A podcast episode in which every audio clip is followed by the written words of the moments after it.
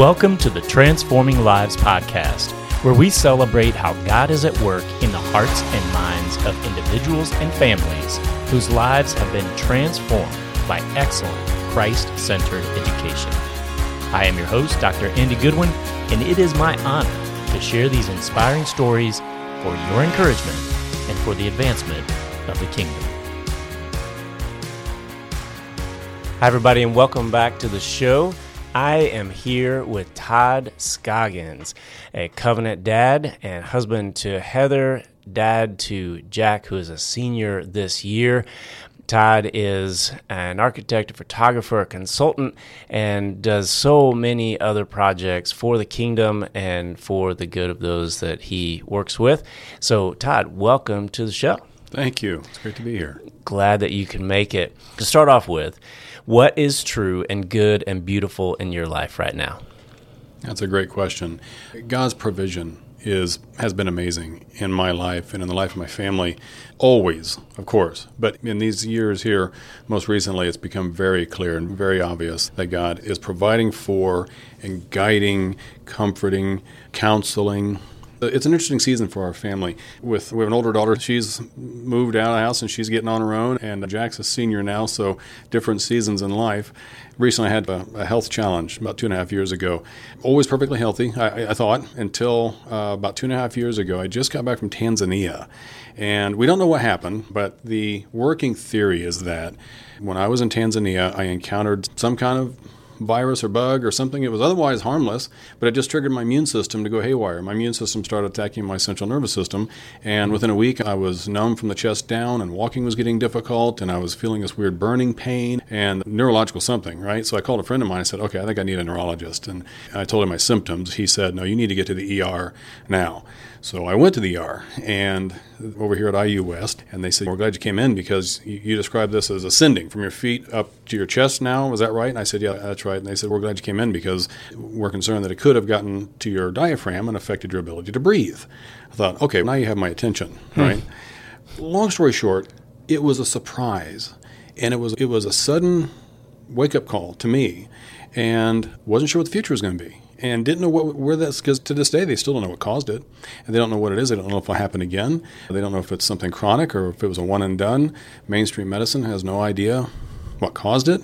And so i've had to rely a lot on prayer on god's providence on his guidance on his brilliant design of the human body and also leaning into uh, some functional medicine ideas and nutrition and exercise and basically treating the body like the, the temple that it's designed to be and letting God's design heal me. So, long story short, here I am today. I'm doing fine. I'm healed for the most part. I'm healed. I've got some probably some permanent damage in my central nervous system that causes all, all sorts of weird responses in my body from time to time. It seems to evolve from sleep is difficult to just this burning pain that I've got in this one leg to sleeping is unique because I my whole body responds in a funny way when I'm lying in bed. I describe it like I'm sleeping in a burlap sack. Mm. That's how it, hmm. that's how it feels. Just this constant prickly feeling all over my body. So it's uncomfortable. It's not painful, but it's uncomfortable, and it's taught me to rely on God, and it's taught me that you're going to have, and I, I say suffering with the air quotes, right? You're going to have suffering, discomfort, challenges. Just because we're Christians and we're believers and we are followers of Jesus does not mean that we're not going to have real challenges in life yeah, or potential amen. real health challenges. Now, people have had much worse in the way of health challenges what I've encountered, but it has helped me to realize that this life is very temporary.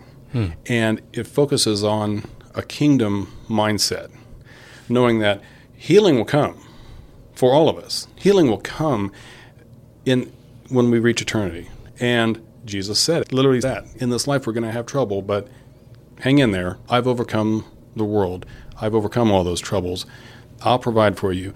You seek God's righteousness, and everything that you need in life will be provided to you in the way mm-hmm. of food and clothing.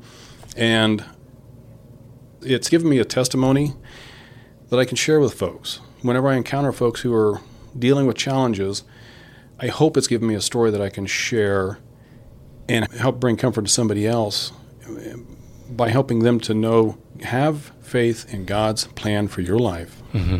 It's not going to be an easy road in life, but God's plan is a perfect plan, and He will provide. And that's what He's done for us. He's provided. It's interesting. I, I mentioned before we started this that uh, in my design studios, I'm busier right now than I, I have been in years, really. That's interesting because I've been very busy for many years. Heather will tell you, I rarely get a break, except when this little health thing hit me two and a half years ago. It was really interesting. All of a sudden, my schedule just cleared. I did nothing to make that happen. It was just all of a sudden I realized all my projects were done. They're in the field. They're under construction. Nobody really needs me right now. The phone stopped ringing, emails. Nobody needed me for about six months, which had never happened in the previous 15 years. But all of a Wow. sudden, it just got quiet. And it was, I dare say, to put words in the, in the Lord's mouth. If I could imagine what He might be trying to tell me, it's, Todd, I'm going to clear your schedule for a while because you and I need to have some time to talk. Mm. And and it was exactly that for me for ever since. Really, it's Yeah. changed how it changed my relationship and the way I interact with the Lord, and it has really focused that priority in my life to spend time on my knees and in prayer, seeking His guidance, seeking His counsel, and making sure that I'm staying on that narrow path. Yeah. And it- has that affected your interaction with others as well? Yeah, it has. Because I've learned the value of prayer and the value of accepting unanswered prayers. Hmm. Because I prayed for healing, total healing. That's what I want. You know, I was I, I want a total healing from this, and well, total healing has not come. But I've learned something much more valuable, and I've I've learned that yeah, we're not always going to have our prayers answered. In fact, probably most of the time, our prayers won't be answered because most of the time we are praying from a, a posture of our flesh nature. Yeah. We're praying for what we want. We forget sometimes what God wants. And so when I changed my prayers and prayed for God's will in my life, that changed everything. When I mm. let go of what I thought I wanted and gave myself over to God's will, that changed everything. Wow. Amen. So maybe related, maybe not. Mm-hmm. One passage of scripture that you have been dwelling on recently, and what does it say? Yeah, sure. Um, Isaiah 64 8. Uh, Yet you are our Father. We are the clay. You are the potter. We are all the works of your hand. Uh, that's been on my mind uh, a lot lately because my studio is Claiborne Studios. That's my media studio, but it's on purpose. It's a family name. My grandfather's middle name was Claiborne. My dad's middle name was Claiborne. It's not my middle name. My mom thought it was a goofy sounding name, so she wouldn't allow it. But it is Jack's middle name. I brought it back in the family with my son, so it skipped a generation. But Claiborne, I thought it was a cool sounding name. But I've repurposed it uh, and and leaned into it with biblical references. Clay, the clay in the soil. Many times clay is referred to, and we are vessels of the Holy Spirit. We are pottery in in the Lord's hands. It reminds me of my place in God's kingdom. It reminds me that that I serve a great God hmm. and that I am not that God, right? Which is what the world wants me to think, right? World wants us to believe we are gods of our own uni- universes, and we're not. We're not. When we surrender ourselves to God's sovereignty and His authority in our life, and we recognize that we are but clay in His hands, but He's going to make something great, He'll use our lives and use us for something wonderful if we surrender to that. And surrender's been, yeah, surrender. We don't want to surrender our lives, do we? We don't. And have I surrendered 100%? I know I haven't. I know I still have my own flesh desires, my own reservations, and things that I want to do that do not perfectly align with God's will. I know I still struggle with that. But this that's the lifelong journey of sanctification that the Holy Spirit will do with us, moving us closer and closer to that that perfect vision. That we'll never achieve that perfect vision, but I think I'm saying it's that lifelong journey. But I surrendered my life to the Lord. And at least for me, my life has been more exciting since, hmm. at least in my experience. The opportunities that the Lord has put in front of me to travel, to see the world, to be involved in different aspects of, of God's kingdom, that's been wonderful. And it's been exciting for me. It's been life's been an adventure for me. And it can be that either traveling the world or it can be that right here in our communities. Life will be an adventure if we surrender ourselves to the Lord and the plans and the opportunities that He has for us. Okay. I'm hearing you talk a lot about a kingdom mindset. Mm-hmm. doing things for the kingdom and being faithful where you are, whether way over, we can't even see it from here, to mm-hmm. right across the street. You obviously haven't stopped traveling relative to your pause and mm-hmm. God time induced by that illness. So, bringing that back a little bit locally into the Christian schooling context. Mm-hmm. Why have you and Heather chosen Christian schooling, and what has that meant to your family? It's been it's meant everything to our family to make sure that we are doing everything we can to make sure that our both our daughter Savannah and our son Jack have an opportunity to interact with other believers in school, in his community, on on the cross country team, to live in that community, um, because we need to support each other in this world. We do. This is a world that it is becoming increasingly uh, hostile to the Christian worldview and to believers, and it's going to be increasingly difficult for believers to stand their ground and to stand on their faith in this world. And so, being able to support one another first is uh, is is is going to be critical. That's what I love doing, supporting other believers that support me. And now that I, I'm encouraging our son to find those relationships here in this school, those other boys on his cross country team, perhaps, or just the other boys in his class that that he can develop those relationships with, and be able to talk with him about their faith have those deep conversations that teenage boys don't typically have. But I'm trying to encourage him to do that, and I'm, I'm, i hope I'm trying to I'm trying to set that example um, because I, I, share with him, look, son, I've got I got buddies of mine that hold me accountable. We go for coffee. We talk about our faith. We talk about the challenges in the world. We wrestle with some of these questions, and we do hold each other accountable, and that's a great thing. Mm-hmm. Men need that yeah. because men can be an island in this culture, we're encouraged to be that, right? Mm-hmm. Not to talk about our feelings and to be that stoic, strong, and we should be strong, but we also need brothers mm-hmm. around us. And yeah, this community here at Covenant has provided that. Mm-hmm. So, how did y'all begin your search for Christian education? How did you land at Covenant during these four years? Yeah, the simple answer is probably geography. We live here on the west side, so this is it was close to us. But this is a school that's got a great reputation. A, there's a great community here. Uh, the, the, teachers are fantastic, and so that, that became obvious. It really was easy because not only geographically it's close to our house, but also it is a great school. And we came up through the Kingsway school community, and I was on the school board there for, for a few years. So it was a natural to continue those friendships for Jack's sake, right from Kingsway and you know, right on into Covenant. Yeah, simple answer to that one, really. Yeah.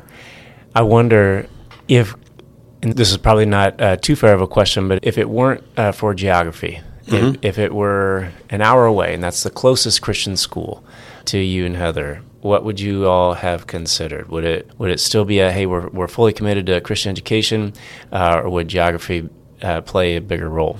wow, okay, you're going to really.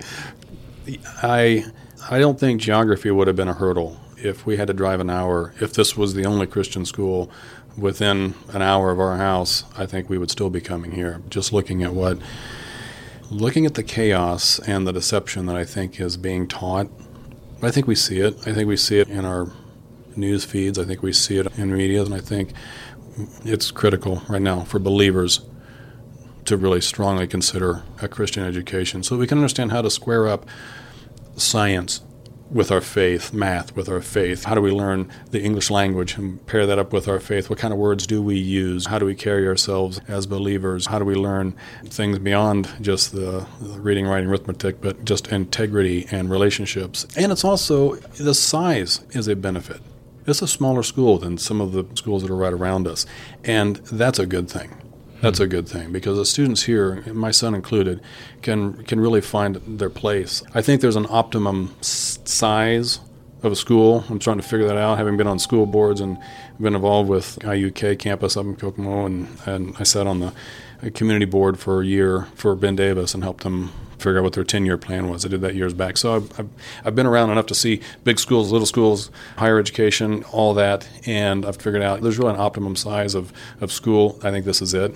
I really do. I really think this is a good size of a student body where students can find their place find their friends, and have an impact, but not get lost in, in, a, in a population that might be too large. Okay.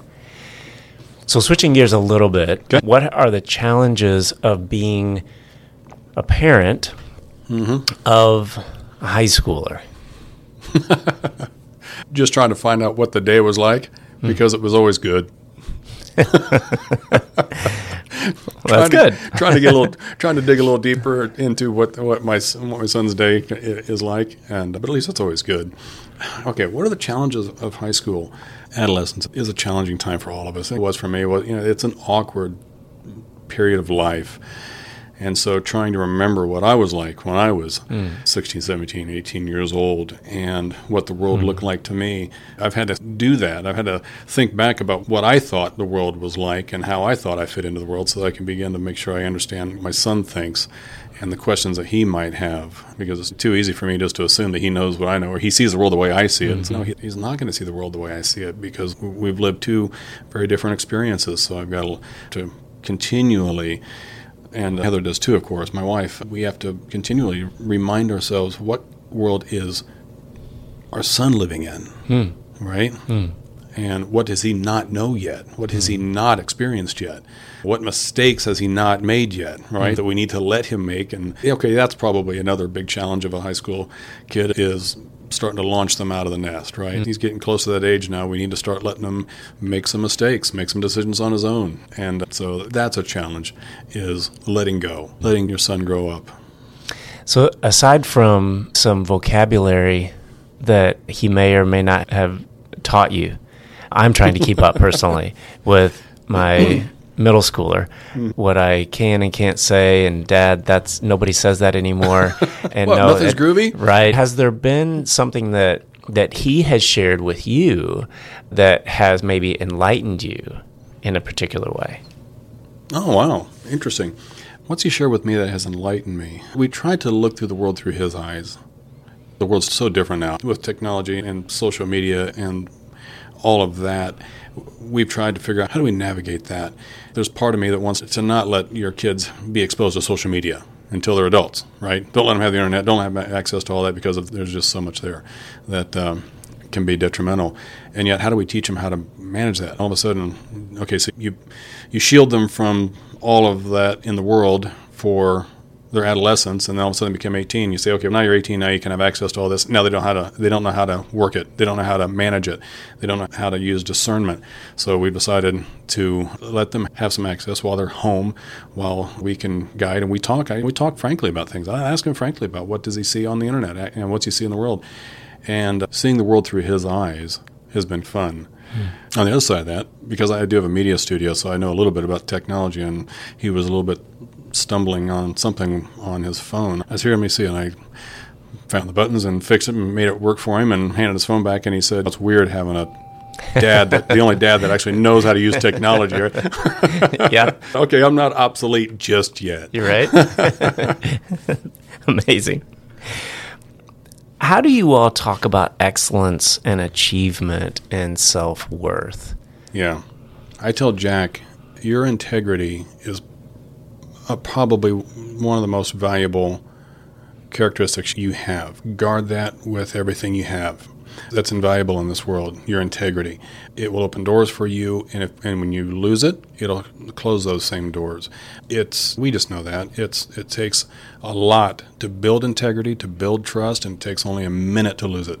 I've, we've tried to talk about that constantly. Integrity, how you interact with your teachers, the integrity you have dealing with your teachers, dealing with your fellow classmates, your teammates on the cross country team, how you're going to deal with your boss and your manager when you get into the workforce. Integrity is paramount. The world tries to define who we are. And we also talk about who you are in Christ, your identity in Christ, meaning you have an audience of one Mm-hmm. right? I've mm-hmm. heard that expression, and that's that's a great way to characterize it. We have an audience of one. We tell our son. It doesn't matter what anybody else thinks, as long as you're living right. It doesn't matter what anybody else thinks, just what God thinks.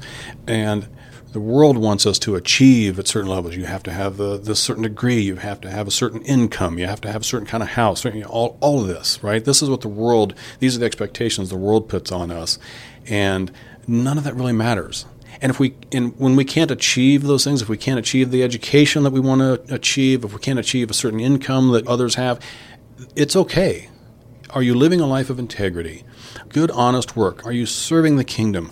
Are you sharing your testimony? Are, are, you are we living out the Great Commission? These are the things that actually matter. God doesn't care how much money we make, what kind of house we live in, just who are we? He knows our hearts, which can be scary on this side, but also, you know, when the world wants to try to tell you that you're failing in some aspect of life, God knows, no, you're not. No, you're not. You're a child of mine. You bear the imago Dei. Hmm. You made the image of God. What the world tries to tell you doesn't matter, but your integrity is what is what matters. I learned that too with I'm from Kokomo originally, and mm-hmm. my parents they're both passed away now, but they were developers, real estate developers in Kokomo. And my dad was a he was a powerful personality, and he was well known in the town at the time. And growing up, I, I, felt this. Oh, I'm living in the shadow of, of Dick Scoggins. That was my dad, right? People would ask me, "Who are you gonna you're gonna work for the family business when you grow up?" And I was Dick Scoggins' son. And I moved to Indianapolis because I needed a little bit of. I knew I, did, I wanted to do my own thing. Mm. My dad passed away sadly about 15 years ago from cancer, gone way too soon. In his absence, I realized the Lord filled that. I realized my identity is not in my own dad, but it's in my heavenly Father. Oh wow! I was suddenly yeah. I was removed from that. Yeah. And it was such a sad thing to lose my father, but I had to re I had to figure out who I am now, and realizing that I am I have my identity in Jesus Christ. I am a believer in the one true God, the God of the universe, who knows me, cares about me, cares about the most minute details of my day, loves me, wants the best for me. When I saw that and realized that, that freed me of any other perceived obligations I thought I might have.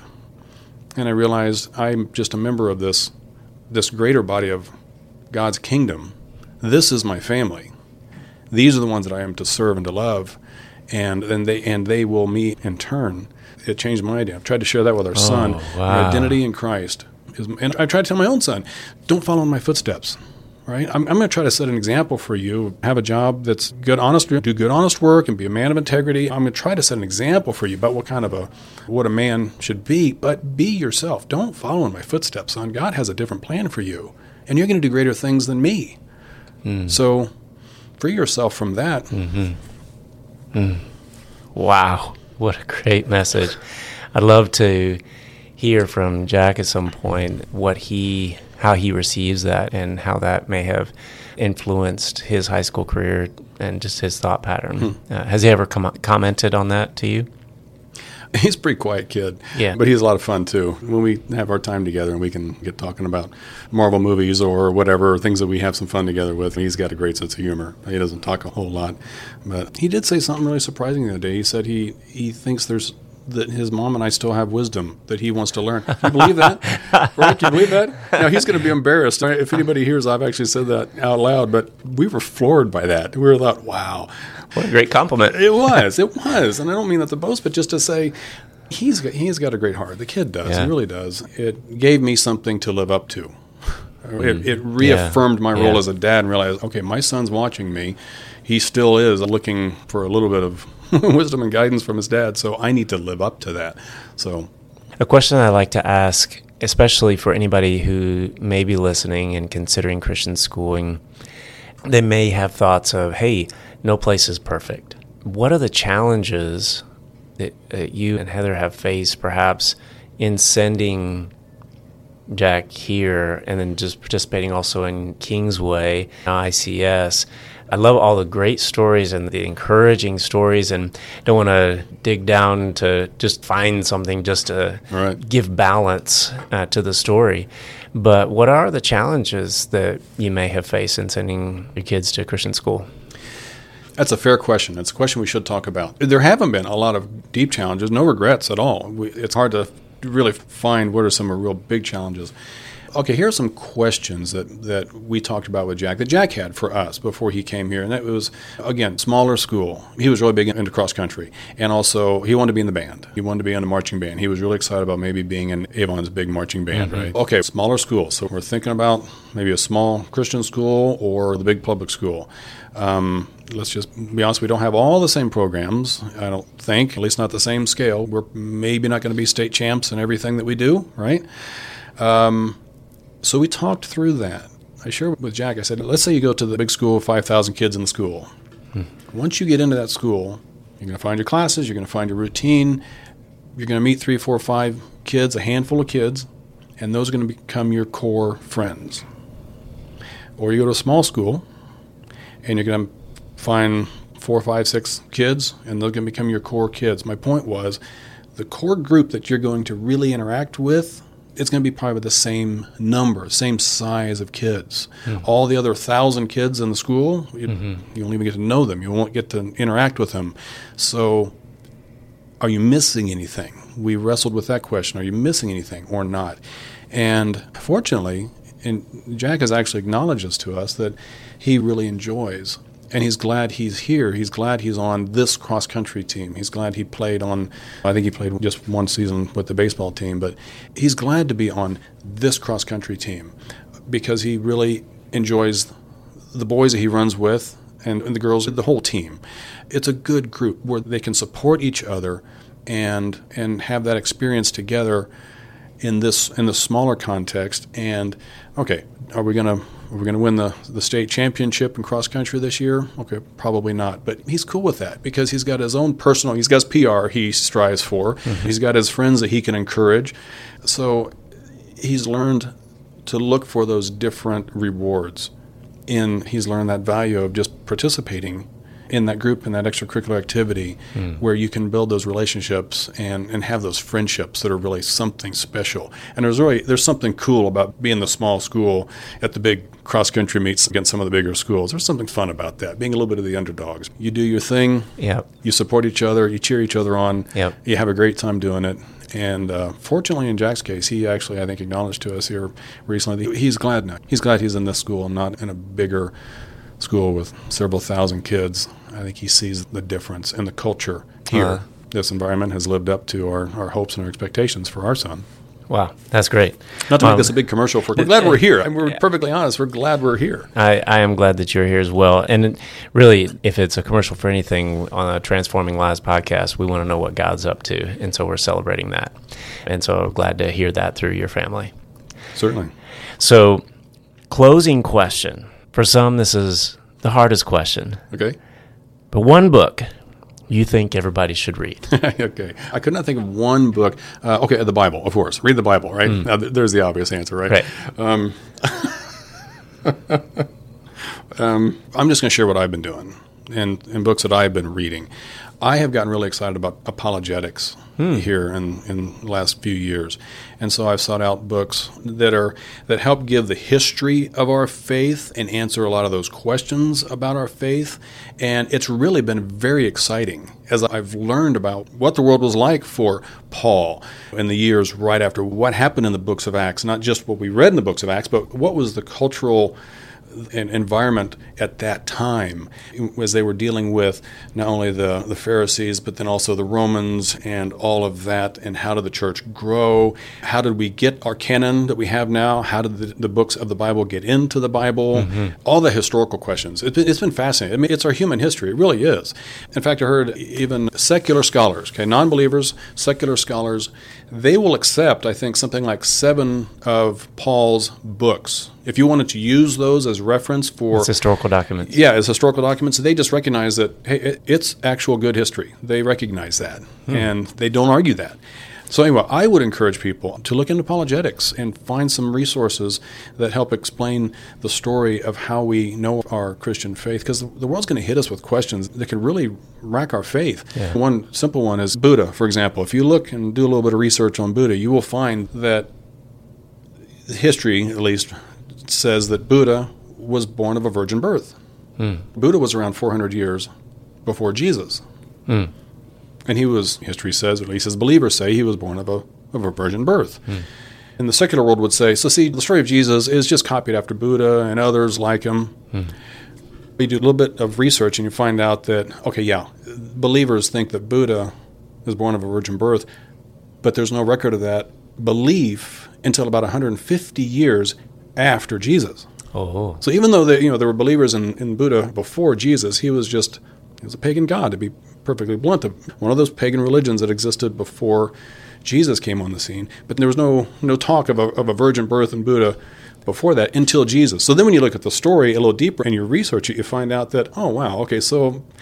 Apparently, what happened? Believers in Buddhism uh, thought, "Oh, hey, this, this Jesus guy, he, had, he was born of a virgin. Oh, that's a cool story. Let's add that to Buddha." Mm-hmm. So it actually came after Jesus. And it happens time and time again. Every time there's a, a perceived conflict or, or contradiction in the Bible, when you look deeper at it and look at the, the context and understand, you realize there actually isn't. It actually is the most vetted document of, of antiquity out there. There's more copies of Bible scripture available to vet the story than any other document that we have of antiquity. So I've been fascinated with, with apologetics. It's, Okay. it's our human history. okay. Is there a particular title you would say, hey, start here? No, I really don't. I, Okay. don't I don't have a But particular book. apologetics as a study. Yeah, Okay. yeah. Amazing. Todd, thank you so much for being on the show. It's been a Oh, delight to talk to you. I've enjoyed this. Thank you. All right. The Transforming Lives podcast is a production of Covenant Christian High School in Indianapolis, Indiana. To discover more about minds enlightened, hearts inflamed, and lives transformed, visit our website at covenantchristian.org.